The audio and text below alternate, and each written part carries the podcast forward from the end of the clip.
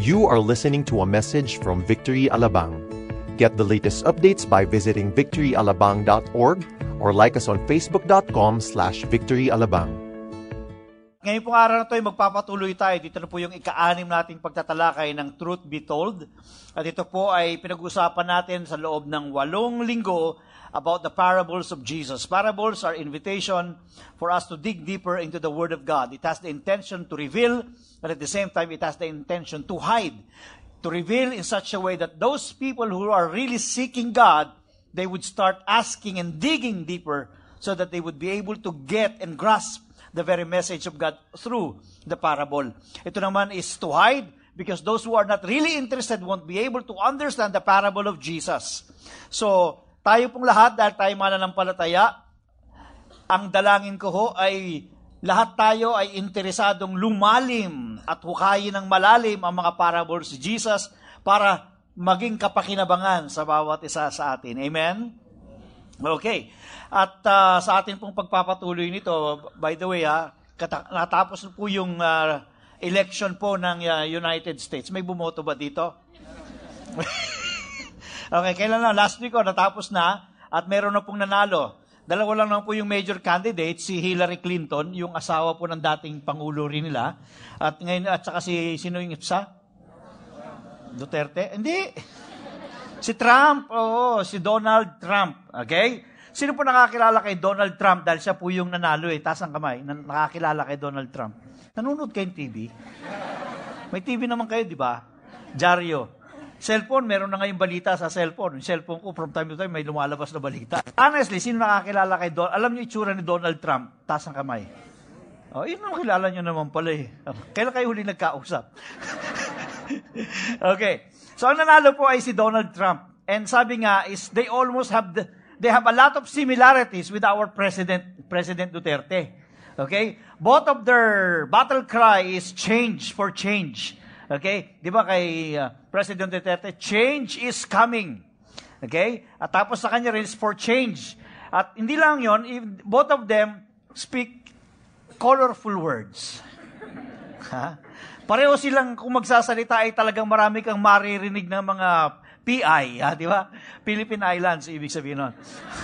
Okay. Marami kang maririnig na ganun, okay? Kaya nga hindi nila inasahan ng Amerika na mananalo siya eh, because few days before the election, 6% in the survey ang lamang ni Hillary Clinton. Suddenly, there was really a great miracle. It's because most of the believers, most of the Christians voted really for Donald Trump because he was in, he is in support of the rising of Christianity in America kasi more conservative kasi ang mga Republicans than the Democrats kasi sa Hillary Clinton she is for abortion she is for uh, homosexual marriages kaya kahit pareho silang may problem ang pinili pa rin ng mga Christians is si Donald Trump. Anyway, lahat naman po ng tao talaga may kanya-kanya mga imperfections, hindi ba? Huwag na tayong lumayo dito na sa Pilipinas eh, di ba? Pero God uses them for His own purpose. So sinabi natin sa kanina, maraming mga similarity. Kayo ba naniniwala na maraming similarity si Donald Trump at saka si President Duterte? Sigurado kayo? Pero kung sa mga hindi po naniniwala kung sila nga ba talaga ay maraming similarity, examinin po natin talagang mabuti kung marami ho bang similar. Ha? May similarity ho ba sila? Malagay ko wala. Ha? Well, pareho na ho silang presidente ngayon. At dahil sila ay pareho ng presidente ngayon, eh sila po ay may kapangyarihan, may power given to them by their citizenry. But I do believe that ultimately, okay, power comes from God. Amen? At ang sabi ng uh, Spider-Man, with great power comes great responsibility. Okay, pag may responsibilidad, ibig sabihin, meron ding accountability. Lahat tayo ay tumanggap ng isang bagay o ng maraming bagay sa Panginoon. Whatever that is, everything comes from God. And since we have that responsibility, all of us will give an account to the living God, whatever that is. Kaya yung mga presidente natin, okay, presidente, presidente uh, natin si President Duterte at saka si Donald Trump ng Amerika, both of them have responsibilities and both of them have accountabilities first and foremost before God and of course before the people and also in the course of history. So, hindi lamang sila. Matindi lang yung pinagkatiwala sa kanila dahil kapangyarihan para mamuno ng isang bansa. But God somehow has also given us power in different ways. Some of you may be a manager, supervisor, president of, uh, of a particular company. You have that position. Some of you probably receive a huge amount of wealth. Everything comes from God, and God will hold you accountable to what God has given you, whether that is small or whether that is big. Everything comes from God, and therefore, that makes all of us stewards. Dahil ang Diyos ang may-ari ng lahat, tayo ang tawag sa atin ay hindi may-ari, kundi tayo po ay mga katiwala lamang at kung ano ang gagawin natin sa ibinigay ng Diyos sa atin, tayong lahat ay magsusulit sa harapan ng Panginoon. Yan po ang ating pag-uusapan sa oras na ito dahil ang ating pong topic is the parable of the ten minas. Tumayo po tayong lahat. Basahin natin sa Luke 19 verses 11 up to 27. Handa na po ba kayo? Okay, sige, sabay-sabay po natin. Medyo mahaba ho, pero interesting po yung story na ito. Luke 19:11 to 27.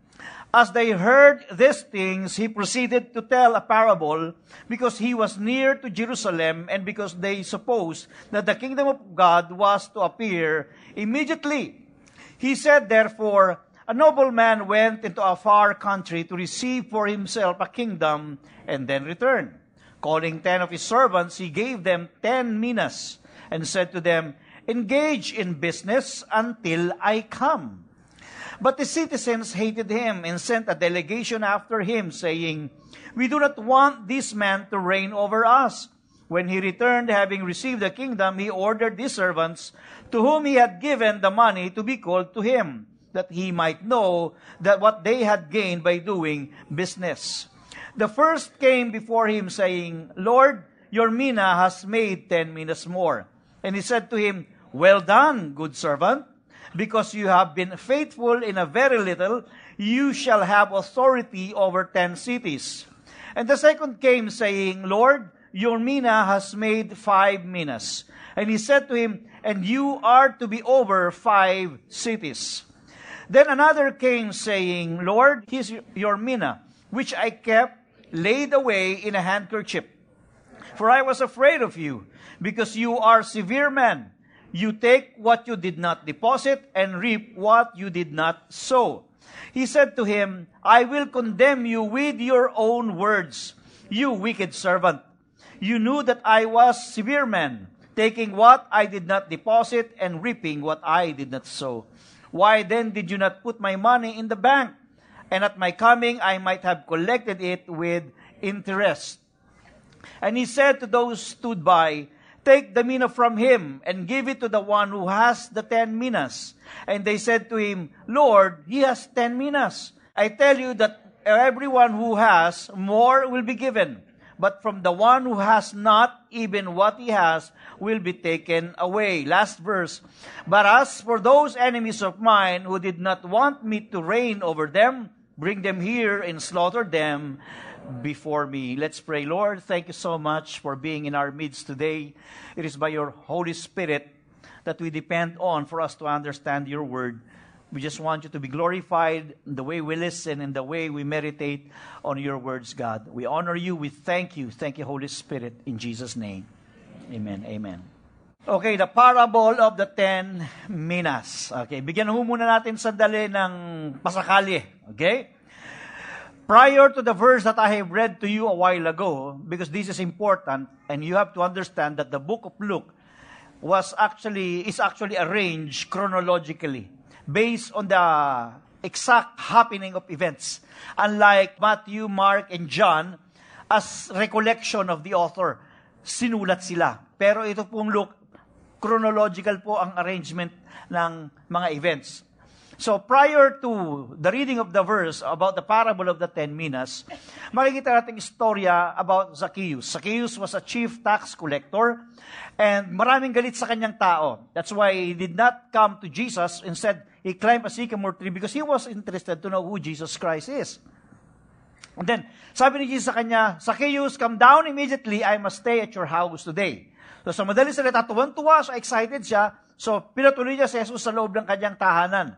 At nung siya nasa loob ng tahanan, nagkaroon ng tinatawag na restitution as an act of repentance dahil nga si Zacchaeus ay tunay na makasalanan sa harapan ng Diyos. Sabi niya, Panginoon, kalahati ng aking kayamanan ay papamigay ko sa mga mahihirap. At kung meron pa akong mga naloko, ibabalik ko ng apat na doble o apat na ulit. Nakita ni Jesus yung act of repentance. Wala tayong makikitang at sinabing ang lalaking yun ay nagsisi, but through his actions, makikita nyo yung act of repentance, yung restitution, yung pagbabalik ng mga bagay na kanyang nanakaw, ay kanyang ibabalik. So sabi ni Jesus, Today salvation has come into this house, for this too is a son of Abraham. At ang sabi niya, For the Son of Man came to seek and to save the lost. So, bago sabihin ni Jesus yung parable to, dineclare na muna niya at sinabi niya, the reason why he came here. The very business of Jesus is that he came here to seek and to save the lost. Sabihin nyo nga, he came here to seek and save the lost. That is the business of Jesus Christ. Hanapin ang mga taong naliligaw ng landas at sila ay makakilala sa Kanya at sila ay magkaroon ng buhay na walang hanggan. At yung mga disciples, nagtanong din, they were so interested about the coming of the, of, of the kingdom. So instead of them being answered by the Lord plainly kung kailan nga darating, ang sinasabi ni Jesus sa kanila, eh maging busy kayo sa paggawa ng business ko. At ano yung business ni Jesus? He came to seek and to save the lost. You need to be involved in that business rather than being concerned about the coming kingdom. Now, If we are to read in verse 12, he said therefore, sabi rito, a nobleman went into a far country. Ito yung kanyang parable, kaya niya sinabi ito. Because he would like his disciples to be involved in the business of God. And this parable is all about faith, which is to be manifested through our obedience. And second, it has something to do with stewardship that determines whether we are, that's the stewardship that would determine whether we recognize God as the owner of everything and whether we are trust, trustees or good trustees of God. Now, so ito yung kanyang kwento. Sabi niya, a nobleman went into a far country to receive for himself a kingdom and then returned. Now, the nobleman here is actually represented by Jesus Christ. Okay? sinisimboluhan niya ng ating Panginoong Yesus na nagpunta rito sa lupa na nagkatawang tao. Now, calling ten of his servants, he gave them ten minas. The servants here, ito po yung stewards of God. At ang bawat isa sa atin, dahil binayayaan tayo ng Panginoon, tayo ay mga lingkod ng Diyos, tayo ay mga katiwala ng Panginoon. And then yung 10 minas, 10 eh, minas, ang katumbas niyan ay tatlong buwang sweldo. I-distribute sa 10 servants. Now, ang ibig sabihin niyan, logical lamang po na isipin na bawat isang tao binigyan ng tag-iisang mina. Gets nyo? Okay. So, malaki ba yung amount na to? Maliit lang. Dahil yung 3 months wages, hinati sa sampu at ibinigay sa kanila at ang sabi, engage in business until I come. So maaari maisip yung liit naman ng amount na yun, but that's the parameter. That was the amount that was given. One mina, engage in business until I come. Okay? Maaari ito pinagkatiwala, it could also be a test to them on how they would be a good stewards of God.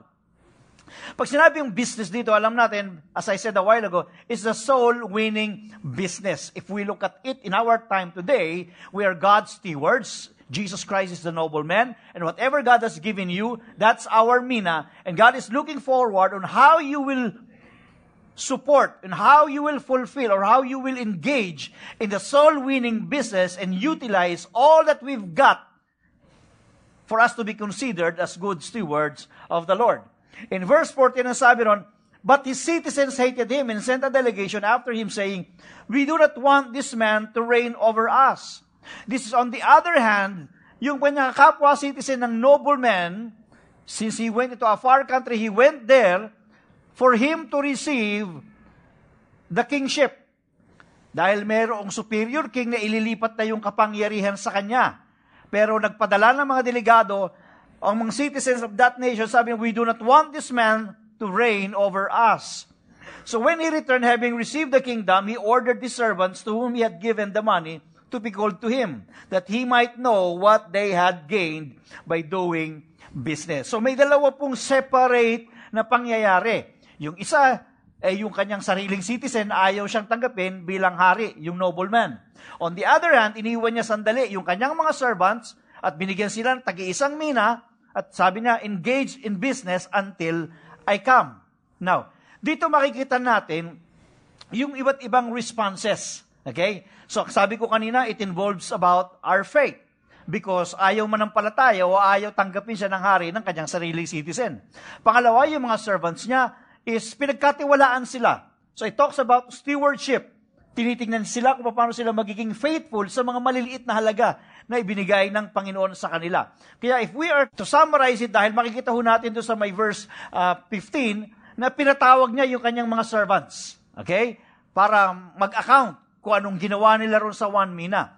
So, yung responses nila ay sadyang napakalaga. Kaya sa mga susunod na mga verses, ito po yung ating pag-uusapan. The three categories of people who were held accountable by the king. And first is the faithful, second is the unfaithful, third, the faithless. Okay, let's go first to the faithful. Sabi nyo, the faithful. Okay, tignan nyo yung katabi nyo. Mukha bang faithful yan? Yan. Okay. Kung asawa ninyo, baka hindi nyo matitigan. Okay. Luke 19, verse 16 and 17. Sabi ron, the first came before him saying, Lord, your mina has made ten minas more. So ito na ngayon, dahil binigyan sila ng tagi-isang mina, dumating na yung nobleman na naging hari na, at tinatanong niya, ano ang ginawa ninyo? Okay? So, yung una, sabi rito, Lord, your mina has made ten minas more. So, in-engage niya sa madali salita in a business yung bagay na tinanggap niya, ten times. Ang tanong ko, palagay niyo ba faithful siya? Ha? Parang hindi kayo makasagot ng gano ha. Yeah, isa lang yung binigay sa kanya, biro mo, ten times. Alam niyo, 1,000% increase yung return of investment. Okay? Ten times more. Kaya naman sa verse 17, ang sabi doon, And he said to him, Well done, good servant. Sabi niya, good servant. Sabi mo sa katabi mo, good servant. By faith. Okay. Because you have been faithful. Say faithful. Because you have been faithful in a very little, you have the authority, you shall have authority over ten cities. God blesses the faithful. God is a giver. He is the source. He is the blesser. And I believe every one of us receives something from God. If we are to think that God owns everything and there's nothing that we own, then our perspective is that we are all stewards of God. Amen. Tayo ay mga katiwala lamang. Ano man yung ibinigay sa inyo ng Diyos, okay? Kayamanan man yan, posisyon, kapangyarihan, asawa, okay?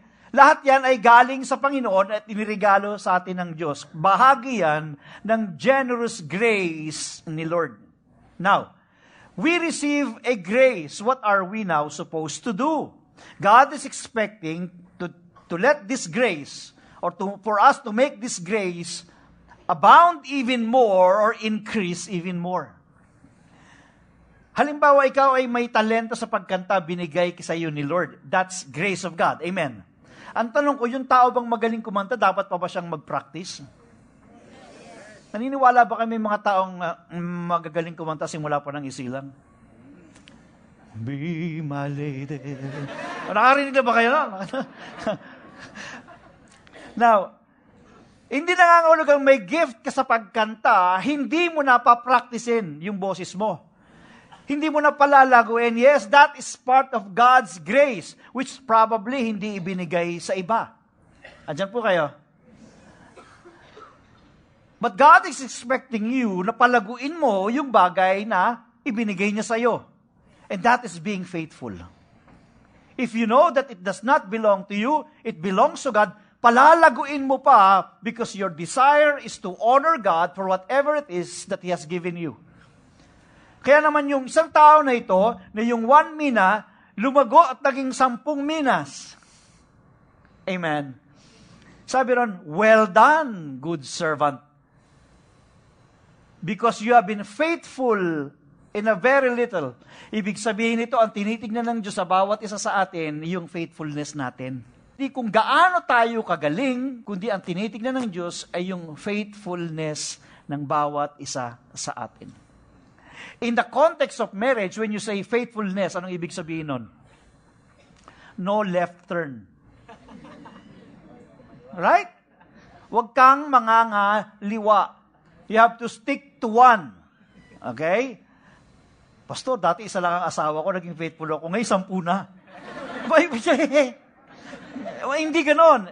Yung face salitang faithfulness, kapag nire-rewardan ka ni Lord, depende, uh, dep- sa marriage, hindi pwede maging sampung asawa mo. Ito eh, pera to eh. Ako pinag-uusapan dito. Kaya nag-multiply. Are you there? Okay. Because you have been faithful in a very little, you shall have authority over ten cities. They were just being called servant. Or the person may be called being servant. Pero nung sinabi sa kanyang pre-promote siya dahil naging faithful siya, because God is a blesser of faithfulness, sabi, you shall have authority over ten cities.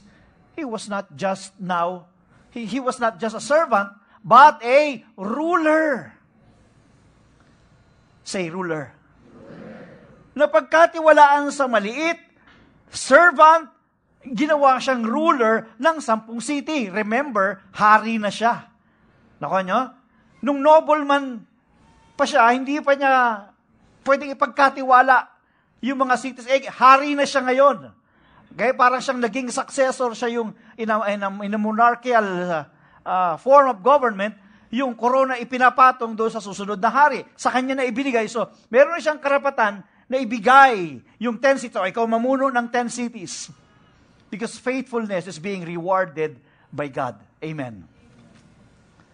So if you are faithful, God is even more faithful to you because you cannot outgive God.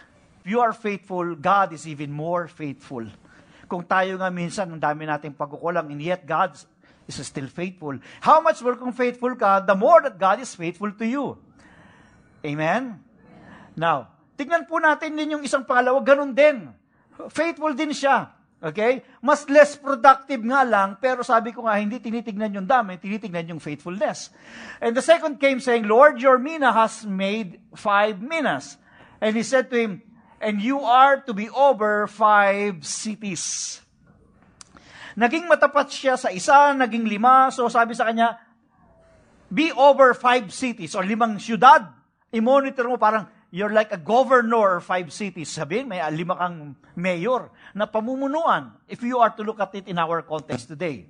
Now, sabihin nyo, your mina. Ibig sabihin, pareho sila, yung, yung unang lalaki, tsaka yung pangalawa, sabi niya, your mina, sabi niya ka, sa kanyang nobleman, kasi hindi niya inaaring sa kanya. Amen.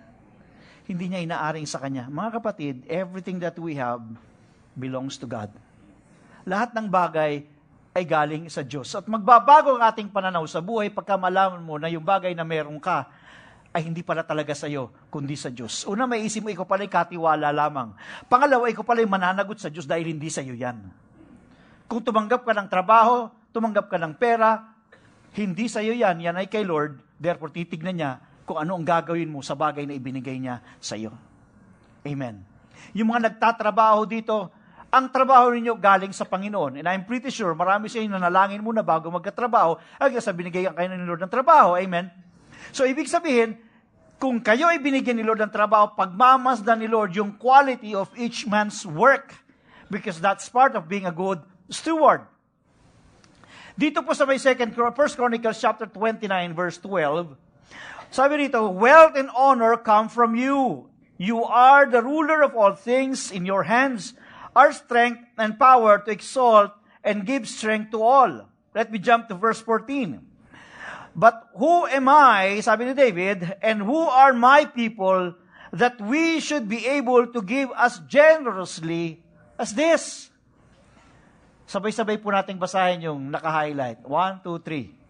Everything comes from you, and we have given you only what comes from your hand. David was worshiping God when he was actually saying this. He was recognizing, oh, wealth and honor come from you, God. Kasi alam nyo, ito yung scenario, tuwan-tuwa si David, which when he was casting the vision to them about building a temple, because he was, it was initially his idea to build the most splendor to the Lord. It was continued later on by Solomon. But you see here, nagpipray si David. Kasi natutuwa siya, nakita niya, lahat yung kanyang, lahat ng mga Israelites gave their best. Kaya sabi niya, But who am I and who are my people that we should be able to give as generously as this? Now, pwede silang magyabang, ah, pwede niyang sabihin, ah Lord, ah, yan, ang dami namin binigay ah.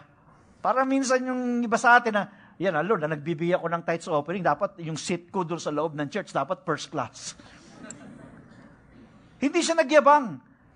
Ang sabi niya, everything comes from you, and we have given you only what comes from your hand. Yes, Lord, nakapagbigay man kami ng marami, pero sino kami? Lahat ng bagay ay nanggaling sa iyo. At ang ibinibigay namin sa iyo ay mga bagay din na galing sa iyong mga kamay. Hindi po ba napakagandang pagpapakumbaba ni David sa Diyos?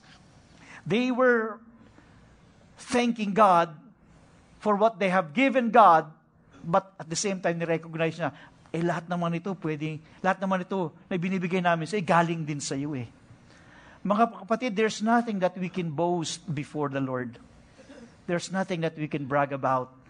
Dahil lahat ng pwede nating ibigay, kahit milyon-milyon pang ibigay mo sa Panginoon, lahat din yan ay galing sa Kanya. Pag naintindihan mo yung prinsipyo na ng lahat pala ng bagay ay galing sa Diyos, hindi ka magiging madamot sa Panginoon. Hindi ka magiging madamot sa kapwa mo. Hindi ka magiging madamot sa kahit kaninong taong nangangailangan dahil alam mo na dahil ang lahat ng bagay na meron ay galing sa Diyos, pag yan ay naubos, may ibabalik muli ang Panginoon. Amen. Come on, let's praise Him.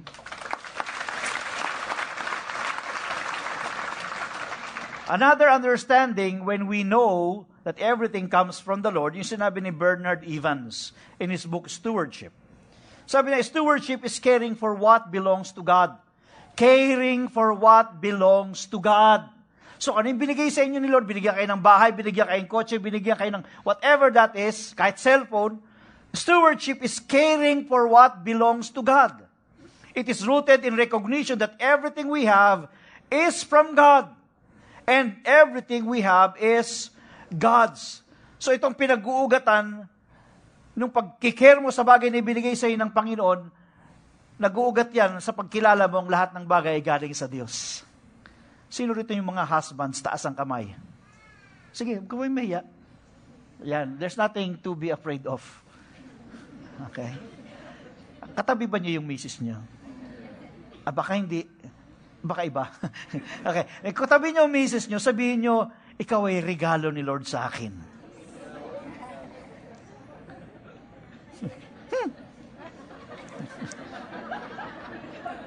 Now, kung yan ay biyaya ng Diyos sa inyo, ano daw ang dapat ninyong gawin? Stewardship is caring for what belongs to God. Kaya nga doon sa altar, di ba nagsusumpaan pa kayo? Sinusumpa kita. Hindi pala, hindi pala. Ah, ako'y sumusumpa na ikaw ay aking mamahalin. Iniibig kita katulad ng Pilipinas. Ikaw ang magiging tahanan ng aking lahi. okay. Kaya may sumpaan, may vow. Kasi sacred yun eh. Kasi may babaeng ibinibigay sa iyo si Lord. At ikaw ngayon, as a spiritual leader inside the house, God is expecting you to be a good steward. Kasi pagka ang regalo, iniingatan, tama ho ba? Hindi binubugbog, hindi ginugulpe, hindi tinatapakan, at lalong hindi ginugutom. Amen. Sino yung mga wives dito? Taas ang kamay. Yan. Parang hindi rin kayo proud ah. okay. Tayo naman sa isa't isa ay regalo. Okay? Pati yung mga lalaki, actually regalo rin kayo sa mga kababaihan, tanungin niyo yung wife ko. Alam niya yan. Regalo, ta, regalo ang mga husband sa kanilang mga asawang babae. And you should do the same. That's why that relationship is so sacred because it was initiated by God. It was God's idea. Now, yung mga anak naman, yan din ay regalo ng Diyos. Whether tingin niyo sila yung mga parang pasaway, okay? Pero sila ay regalo pa rin ng Diyos and that's the way you look at them. And that's the way you should operate in faith. Look at them as gifts. Even if you think they are not sila po ay regalo. So, iingatan mo ang mga bagay na inirigalo sa iyo ng Panginoon. Amen. Dahil yan ay nag-uugat sa pagkilala mong ang lahat ng bagay ay galing sa Diyos. 1 Corinthians 4 says, Moreover, it is required, sabi niyo required, of stewards that they be found faithful. Okay, masumpungan lahat tayong katiwala ng Diyos sa tayo ay matapat sa anumang bagay na ibinigay sa atin. 1 Peter 4.10 says, As each has received a gift, use it to serve one another as good stewards of God's varied grace. Now, when you talk about the gifts of the Holy Spirit, kailangan din daw maging good stewards tayo nito. Gagamitin mo siya for the benefit of others, to serve one another. Okay? So, whether you are, for example, entrusted also by a ministry, or entrusted with a small responsibility or with a big responsibility in the church. You may be serving as one of the ushers or prayer warriors or music ministers. Binigyan tayo ng gift ng Panginoon. And for us to demonstrate our faithfulness to the gift, use it for the benefit of others. Amen. Because our desire to whatever it is that God has given us is that through that we can honor Him, we can worship Him, we can glorify the name of the Lord. Amen? Amen. Praise God. Come on. Kaya nga sabi, huwag mong hayaan na mga bagay sa buhay mo ay masayang. Binigyan ka ng kamay ng Diyos para gamitin din ang mga kamay na yan para palakpakan ang kabutihan ng Panginoon. Amen?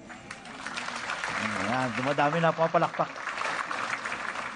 Maging oras na ibinibigyan tayo ng Panginoon. Saan natin ginugugol yung oras natin? Let us not waste our time. Bigay ito ng Panginoon sa atin. Regardless of how long you live this life on earth or how short you live your life on earth, the question is not how long, is not how short. The question is how faithful you are in utilizing the time that God has given you to live on this earth. That's why St. Paul says, For me to live is Christ. He utilized his entire life from the moment he came to know Jesus. He utilized his entire life for Jesus. For me to live is Christ, and to die is gain. Why? Because it is through eternity that he would be able to receive his ultimate reward from God. Amen. Pero ang bigay ng reward, hindi lamang sa langit yung ultimate reward na, yung po yung ultimate reward natin. But even here on earth, God can already reward us. Amen. Yung mga may karoon ng mga anak na mga mababait, matulungin, asset, irigalo na lang, hindi lang sa regalo sila ng Diyos, alam mabuti kang katiwala, dinagdagan pa ni Lord yung kanyang biyaya sa iyo. Amen. So, God is expecting all of us to make use of whatever we have, including our talents. Alam niyo ba kung ano yung mga talent na nasa sa inyo? Ha, yung iba, magaling kumanta, parang tumutuloy sa alambre yung boses. Ha, uh, uh, talent din yun, ha? Kasi nagagawa mong inisin yung tao. Anyway, but, kidding aside, your talent is God's gift to you. What you do with it is your gift back to God. So hindi ka magiging madamot may paggamit pati yung ability mo, talento mo para sa Panginoon. Now let's talk about being oh, the, the uh, another response the person that was entrusted with one became unfaithful.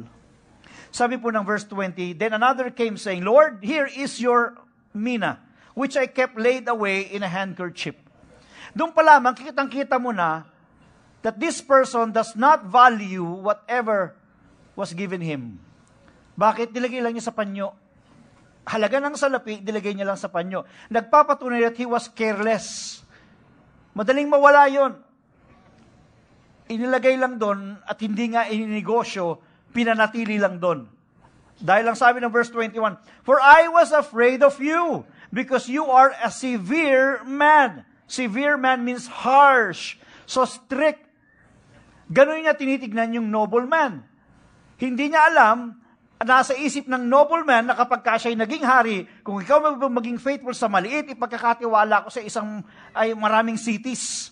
Okay? Hindi niya alam yung takbo ng kanyang nobleman, ng kanyang master, na ito ay para sa kanyang kabutihan. Marami sa atin hindi alam na ang plano ng Diyos sa inyo ay para sa inyong kabutihan. Pinapadaan ka lamang sa isang sitwasyon na ikaw ay sinusubok ng Panginoon para makita kung gaano ka katapat sa Kanya. Dahil kung matapat ka sa Panginoon, siya ang magbubukas ng opportunity sa buhay mo.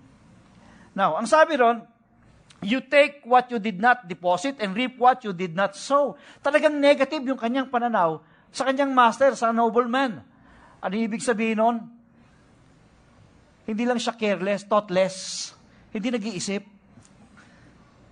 Hindi niya ininegosyo yung, yung salapi na binigay sa kanya. Kaya nga dito sa may verse 22, sabi, He said to him, I will condemn you with your own words, you wicked servant.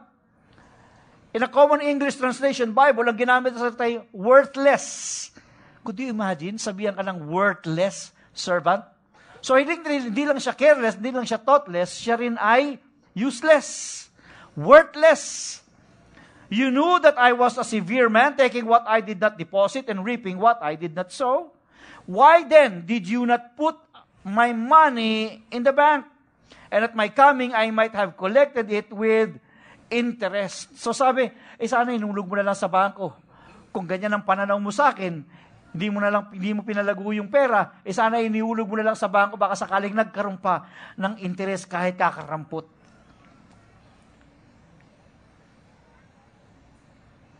Yung binigyan ng isa, naging sampu. That's good.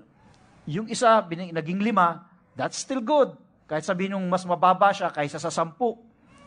Kahit na siguro itong isa, nag-gain ng isa, maaaring ako'y naniniwala matutuwa yung master eh matutuwa yung nobleman, yung king. Why? Because ginawa niya yung kanyang magagawa para lumago, kaysa yung wala siyang ginawa, natalo siya by default.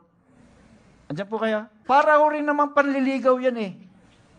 Mabuti na yung nanligaw ka at nabasted ka kaysa hindi ka nanligaw kahit kailan. hindi ako nagpaparinig. You see, at least you have tried. Okay? Kung ikaw ay naghanap ng trabaho, dahil ang trabaho hindi nahanap, ay hindi yan hinaantay lang, ito hinahanap. Okay?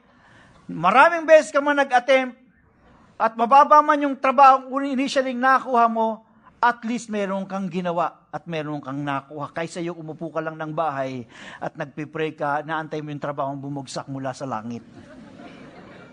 Because you have not tried. God has called us to be responsible people. God, in a way, wherever you are, in whatever situation, God has given you something. And out of that something, God can reward you. In verse 24 sabi, And he said to those who stood by, Take the mina from him and give it to the one who has 10 minas. Wow. So ito yung judgment na. Ito yung verdict Take the mina from him and give it to the one who has ten minas. And they said to him, Lord, he has ten minas. I tell you that to everyone who has, more will be given, but from the one who has not, even what he has will be taken away. Kung ikaw ay marami na, pero mabuti kang katiwala, dadagdagan pa yan. Pero kahit na iisa na lang yung meron ka, pero hindi ka matapat, kahit yung isa na yan ay pupwede pang mawala sa iyo. This is the principle of stewardship. And God is expecting us to be good stewards because we are all servants of the living God. Servants means serving the master, serving the purpose of the master. And what is the business of the master? With all of the talents that we have, with all of the gifts that we have, with every bit of wealth that we have, Let us use it to win souls for God. Let us use it to expand the kingdom of God. Kung ikaw ay isang manager, nagawa mo ba na share ng Word of God yung mga tao nasa paligid mo? Kung ikaw ay isang ordinaryong salesman, nagawa mo man lang bang maging tapat sa iyong pagbebenta nang sa ganun makita ng iba yung kalwalatian ni Lord sa buhay mo. At mga paging napakadali para sa iyo ang pag-share ng gospel because they see the good testimony in you.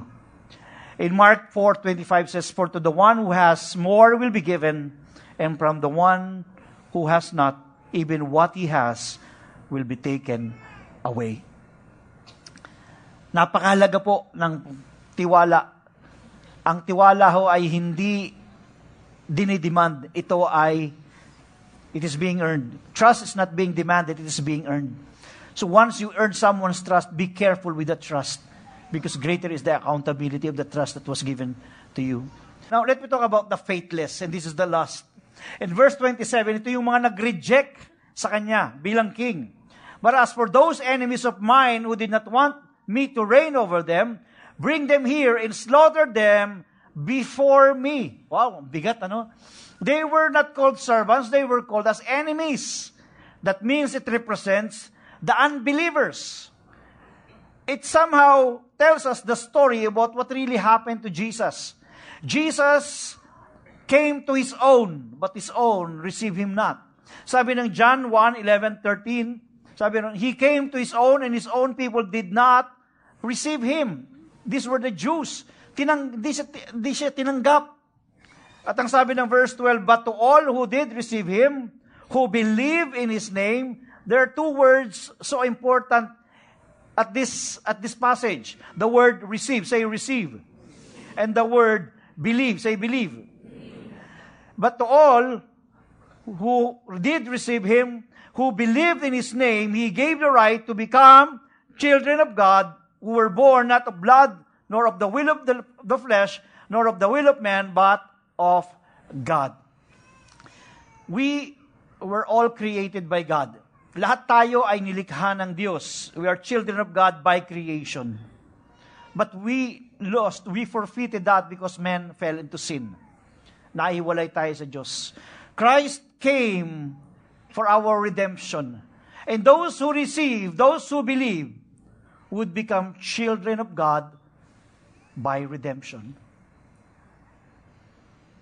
Ang ibig sabihin, while it is true that we used to be children of God by creation, but we lost it because of man's sin, the only thing for us to regain the right to become children of God is to enter into a relationship with Christ by receiving Him and believing Him. Therefore, God will give us again the right to become children of God.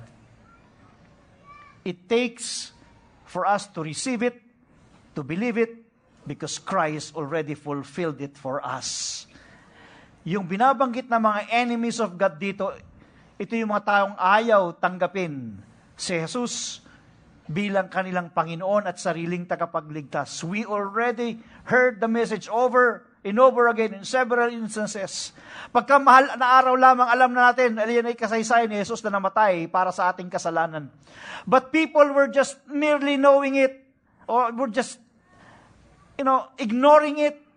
Hindi nila iniisip that they need to respond to the call of God. Church, we can only be genuine children of God if we will receive and believe what Christ did on the cross of Calvary. Then and only then that we can have our salvation. Or else, just like what the nobleman said, he slaughtered them. We are doomed to hell unless we believe and we receive the Son of God. Church, God is looking at our faith and God is looking how we are going to steward things that God has given us. How are we supposed to respond to God?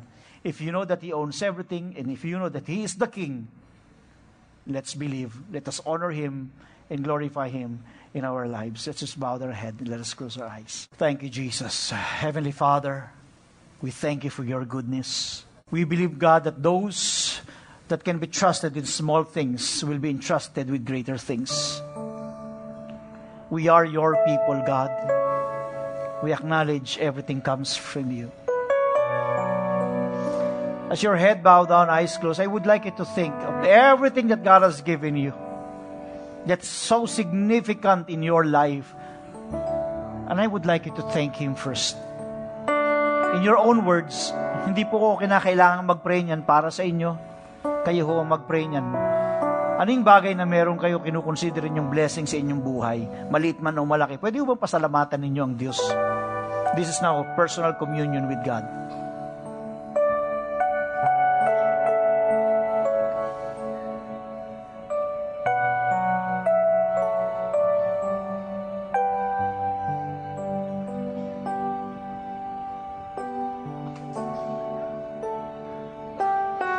Salamat, Panginoon, sa buhay na ibinigay mo sa amin. Salamat sa kalusugan. Salamat sa araw-araw kami kumakain. Humihinga pa kami hanggang ngayon. Salamat, Panginoon, sa pamilyang ibinigay mo. Salamat sa trabaho. Salamat sa pananalapi, di man kalakihan, subalit nagagamit namin para sa buhay namin.